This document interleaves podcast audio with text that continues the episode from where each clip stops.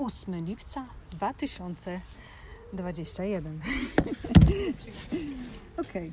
E, To jest jeden z pierwszych naszych e, podcastów, dlatego rozmowa i dialog e, nagrywana dosłownie w przerwie. Dopiero co widziałyśmy się na scenie, bo jesteśmy we wrocławskim miejscu, pięknym domu weselnym, gdzie e, czekał na nas ogród, ale spadł e, deszcz i niestety spotykamy się w pięknej sali. E, Tam rozmawiamy, rozmawiałyśmy już z obecnymi mamami, a teraz rozmawiamy same, żeby jeszcze raz mamom przekazać wszystkie informacje, by wzbogacić tutaj wiedzę mam, a ze mną gość Magdalena Kowalczyk-Perdek, która jest położną i która przedstawi ze mną tutaj temat obserwacja dziecka, stany przejściowe u noworodka. E, Na co dzień jesteś położną środowiskową, na co dzień też pracujesz w szpitalu. E, Często spotykasz się z tym, że mamy dosłownie panikują, e, są przerażone i dzwonią do ciebie z każdymi w cudzysłowie duperelami. Zgadza się. No to porozmawiajmy o tych, za przeproszeniem, duperelach. Czym są stany przejściowe u noworodka? Bardzo mi miło. Stany przejściowe są to stany nasz, całego narządu, y, całego organizmu noworodka. I do takich głównych stanów przejściowych należy skóra. Skóra musi się zaadoptować ze środowiska wodnego, y, płodowego do środowiska na zewnątrz, do środowiska suchego. Ta skóra będzie się łuszczyć jak skóra węża. Do miesiąca czasu skóry, skóra schodzi i warto by było, zwłaszcza teraz w okresie letnim albo zimą, jak jest okres grzewczy, nie smarować żadnymi mazidłami, masłami, żadnymi oliwkami.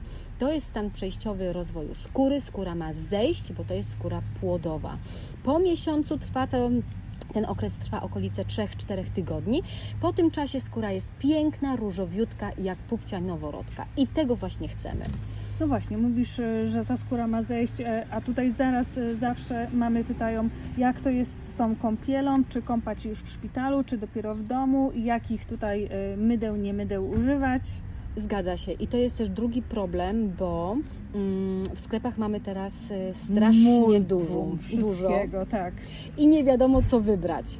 E, Ja jestem z tych, z tych, z tej, w tej grupie położnych, co lubią i emolienty, i naturalny olejek ze słodkich migdałów. Mhm. Kilka kropelek tych, tych, tego olejku do, do wanienki i możemy kąpać. Kiedy kąpać?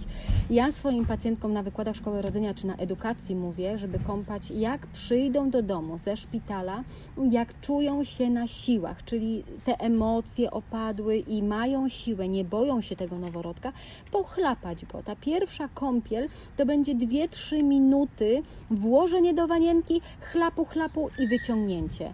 Natomiast jest grupa ludzi, którzy twierdzą, żeby wykąpać dopiero po tygodniu. I zalecenia Polskiego Towarzystwa y, Neonatologicznego mówi, żeby kąpać raz w tygodniu lub raz na dwa, dwa razy w tygodniu. E, Moja szkoła, moja wiedza, moje doświadczenie się z tym kłóci. Kąpmy codziennie. Mhm. Okej, skóra, wrażliwe tutaj informacje. E, Jakie dolegliwości tutaj często występują w skórze? Bo y, zdjęć w internecie, potówek, rumieni i wszystkiego mamy multum. Tak, jest rumień noworodkowy, który występuje zaraz po porodzie. On może się pojawić już w szpitalu. Najlepszym z najlepszych starej, taka stara metoda to jest kąpiel w krochmalu. Wiadomo, że w szpitalu krochmalu nikt gotować nie będzie, natomiast kąpiemy w emolientach. Emolienty też dosyć dobrze działają na, na rumień, natomiast w środowisku domowym, jak jesteśmy już w domu, poza szpitalem, ugotujmy sobie kisiel z, z, kroch, z mąki ziemniaczanej, wlejmy do wanienki, trochę dolejmy wody, rozrzećmy to i w tym krochmalu dziecko wykąpmy. Następnie ten rumień, on trwa okolice tygodnia, ale to nie jest powiedziane, że on zniknie na zawsze. On po miesiącu może się znowu pojawić. W międzyczasie występuje coś takiego jak trądzik noworodkowy. No i w okresie letnim jak Potów. dzidzia, tak, dokładnie, jak dzidziuś jest przytulony do piersi mamy, ciuma tą pierś, poci się, jest jeszcze okryty w jakieś rożki albo kocyki, bo dziecku przecież jest zimno. I czapeczka na głowie. I jeszcze czapeczka, no to litości. Nie dziwmy się, że ten dzieciak będzie wysypany rumieniem, trądzikiem i jeszcze potówkami. Najbezpieczniej nie przegrzewać dziecka, tylko dać mu święty z tej skórze, dać święty spokój, go odkryć, nie smarować żadnymi tłustymi maściami, oliwkami czy balsamami. Ta skóra ma zejść, nie podrażniajmy tej skóry jeszcze chemią. Ten noworodek ma jeszcze całe życie na to, żeby uszkodzić swoją skórę. Oszczędźmy mu tego i nie kąpmy mu y, w żadnych takich specyficznych pachnących y, płynach, a niestety półki sklepowe kuszą do O. tego, żeby kupić. No i ten trądzik może się pojawiać i znikać. Stany przejściowe rozwoju skóry trwają okolice 3 do 6 miesięcy. Jak wprowadzi mama jakiś nowy pokarm, y, składnik pokarmowy do swojej diety, a karmi piersią, nie zdziwmy się, jak będzie miało na przykład wysypkę. Po czekoladzie, jak mama zje dwie, trzy kosteczki czekolady, dobra, jeden cały pasek czekolady, się nic nie stanie. Ale jak mama y, przepraszam, z łakomstwa zje całą tabliczkę, no to ten dzieciak, ten noworodek, ta skóra będzie wysypana drobną kaszką. I to jest naturalne. Po truskawkach jest dokładnie tak samo.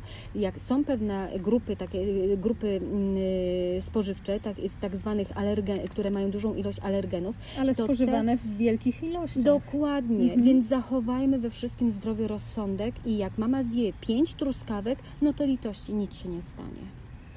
No to mamy y, skórę odhaczoną, czy coś jeszcze tutaj y, Jeszcze? w tych przejściowych stanach? Jeszcze są tak zwane wybroczyny. Wybroczyny występują po porodzie u, u noworodka, są na powiekach i te wybroczyny to są takie popękane naczynka. To wygląda mniej więcej jak naczyniak. Natomiast na powiekach znika okolice do pół roku. Jest tak zwany jeszcze y, przez położne potocznie nazywany naczyniak płaski. Nazywa się to celownik, czyli pomiędzy brwiami, łukiem brwiowym występuje taki naczyniak. Jak dziecko jest złe, jest wściekłe, jest rozdrażnione, płacze, on się bardzo robi czerwony, tak się uaktywnia. I to znika okolice roku. Drugim takim problemem, takim naczyniakiem albo problemem dla rodziców, bo nie wiedzą co się dzieje, to jest naczyniak płaski, który występuje w na tylnej części, na e, tylnej części głowy, na potylicy, tuż nad szyją. No i to jest też duży, on rośnie wraz z głową naczyniak. Dajmy święty spokój, to znika do trzeciego roku życia. I jeżeli chodzi o skóry, no to o skórę, no to jest sucha i będzie sucha przez miesiąc czasu. Będzie trądzik, będzie rumień, będą potówki, mają być. Potówki występują nawet do pół roku i nie zdziwmy się, jak jest przytulony za mocno albo leży w sztucznych y, kocykach, jest mu za gorąco, no to będzie miał potówki. No i wybroczyny. No i kolejnym takim stanem przejściowym to jest niestety nieszczęsna żółtaczka. O, tak, żółtaczka, y, szczególnie która się pojawia w momencie, gdy już jesteśmy z dzieckiem e, w domu. E, Totalna panika, dzwonimy do położnej, a ty wtedy co nam mówisz?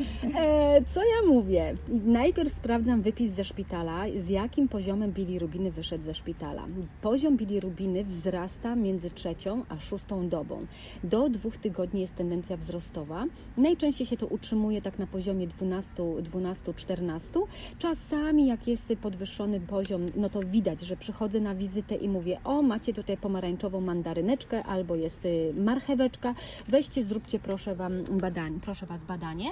No i jak rodzice robią badanie, bardzo jestem z nimi w kontakcie, proszę ich o to, żeby dali mi znać. Jeżeli jest powyżej 14, kieruję do szpitala. Jeżeli jest poniżej 14, mówię, co dalej robić. Przepajać dzidziusia, często karmić, jak ma, mm, często jest karmiony, robi czy często siusiu, robi często kubkę, wydala ten, tą, tą wolną bilirubinę. Nie panikujmy, nie biegajmy od razu do lekarza. Lekarz asekurując siebie, lekarz POZ-u, pe- pediatra, asekurując siebie, daje skierowanie do szpitala. I co wtedy? Leży mama w tym szpitalu z dzieckiem, dziecku nic nie robią, bo z poziomem 12 się nic jeszcze nie robi. Oczywiście są szpitale, które naświetlają, no bo skoro pacjent już przyszedł, no to coś mu trzeba zrobić. Jest No. naświetlanie. Czyli lepiej przetrwać, skonsultować się z położną, y, jak to powiedziałaś, przepajać, y, przekarmiać tutaj dziecko, Tak, y, żeby jak po- najszybciej. I Jak znika ta żółtaczka? Bo często jest tak, że dziecko na twarzy jest cały czas mandarynkowe, jak pięknie powiedziałaś. Tak, zgadza się. Bilirubina zawsze schodzi od stóp do głowy. Czyli położna tak jak ja, przychodzę na wizytę, sprawdzam jego nóżki. Jeżeli nóżki są ładne, różowe, udka są różowe, brzuszek jest różowy, buzia nadal będzie mandarynkowa. To nie, jest sygna, to nie jest sygnał, że coś się z dzieckiem dzieje. Pięknie żółtaczka schodzi, bilirubina schodzi, więc tym się nie martwimy.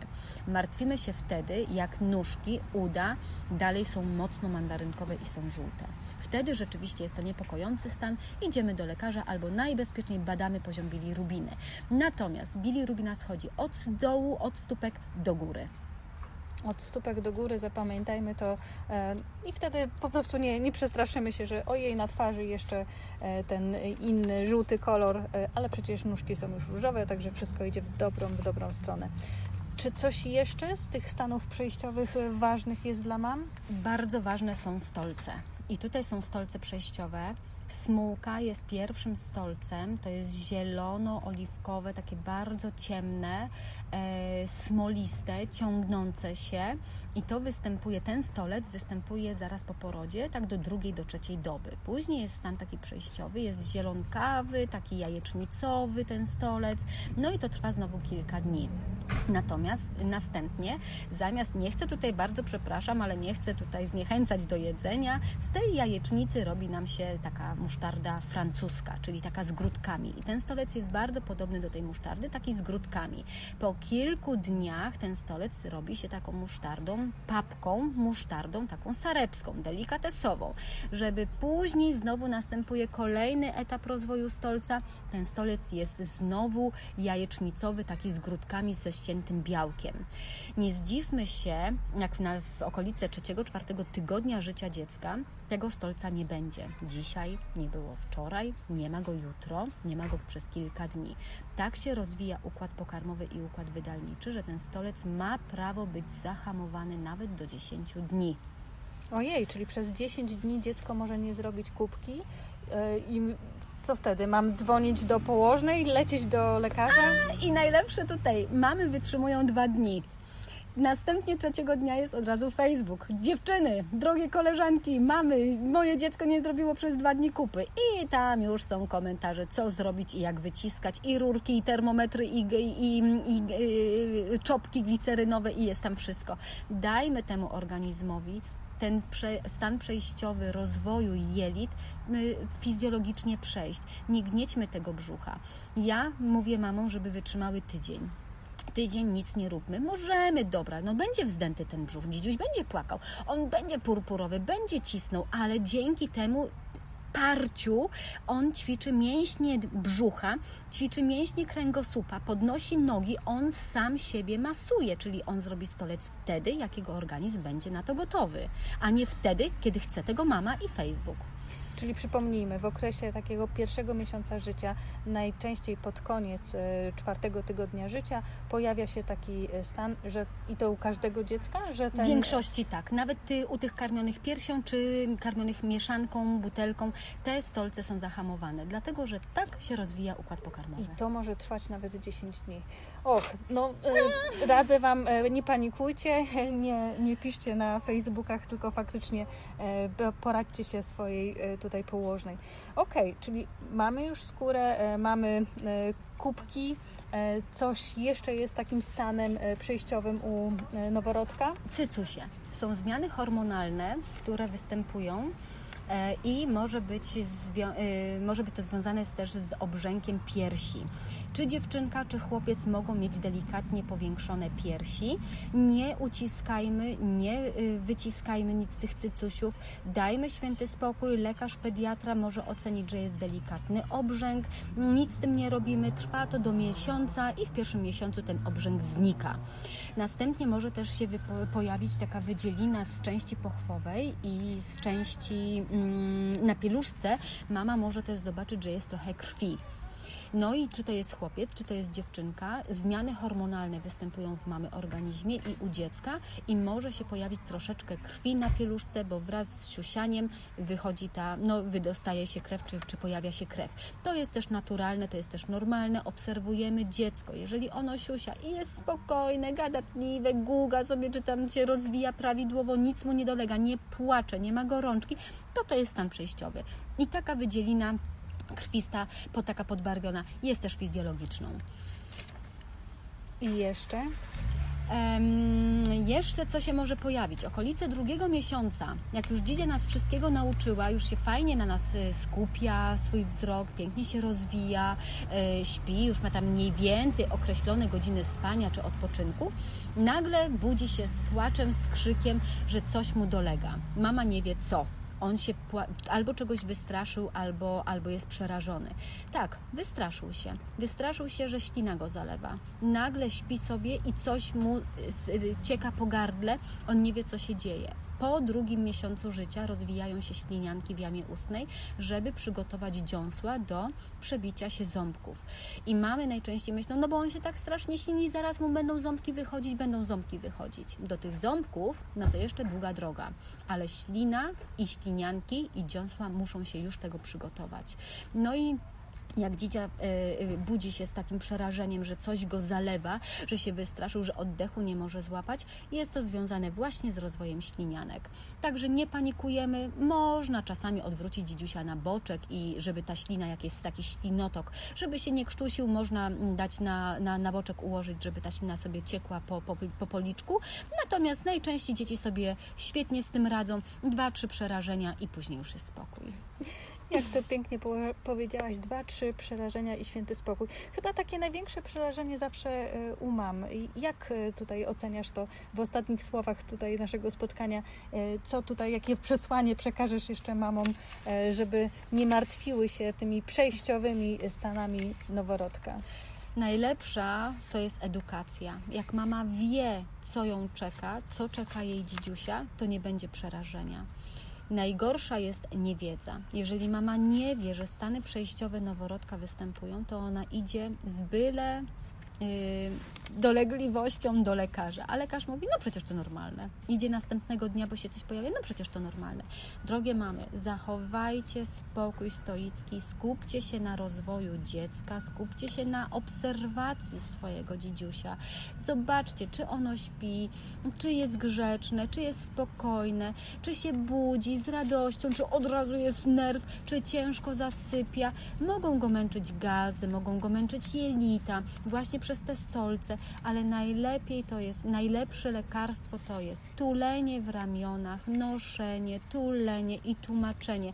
No, kochaneczku, masz 4 tygodnie, czyli kryzys czwartego tygodnia, czyli jelitka. No to cię ponoszę, potulę. Nie martwmy się. Nie martwmy, uspokójmy siebie. Spokojna mama to spokojne dziecko. Och, i tego właśnie Wam życzymy. Także przecudnej obserwacji swojego dziecka, tych wszystkich stanów e, przejściowych swojego noworodka. Magdalena Kowalczyk-Perdek, położna, przekazywała Wam te wszystkie informacje. Dziękujemy bardzo. Dziękuję.